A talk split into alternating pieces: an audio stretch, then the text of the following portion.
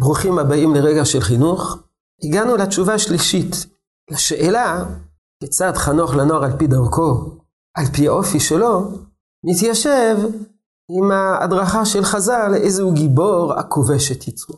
וכאן אני רוצה לומר אמירה עקרונית, הנכונה בכל סוגיות החינוך. כל חינוך וכל גישה חינוכית צריכה להיות מאוזנת. מצד אחד, לחנך את הנער על פי דרכו, על פי האופי שלו. אבל יחד עם זה, במידת הצורך לשלב איזהו גיבור הכובש את יצרו, כבישת היצר.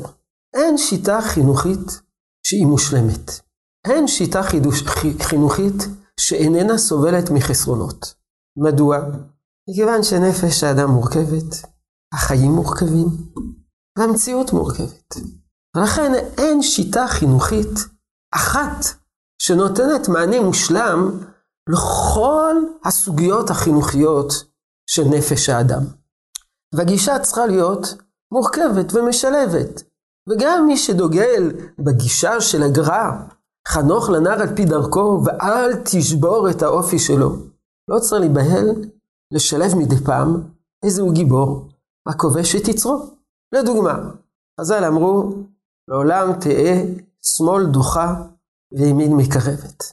אדם יכול לשאול, נו, תחליטו, אז שמאל דוחה או ימין מקרבת? תחליטו, מה זה נקרא שמאל דוחה וימין מקרבת?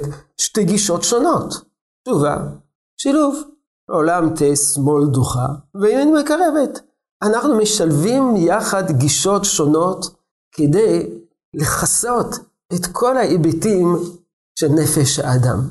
הרד"ק, בתחילת פירושו לספר תהילים, שואל מדוע כתוב, אשרי האיש אשר לא הלך. אשרי בלשון רבים. מדובר על האושר, אושר רוחני, שלימות רוחנית. אשר אדם, יש אושר אחד. אומר הרד"ק לא.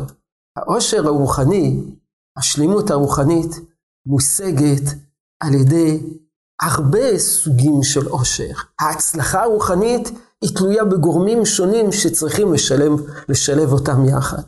זה עיקרון בסיסי בתורת החינוך.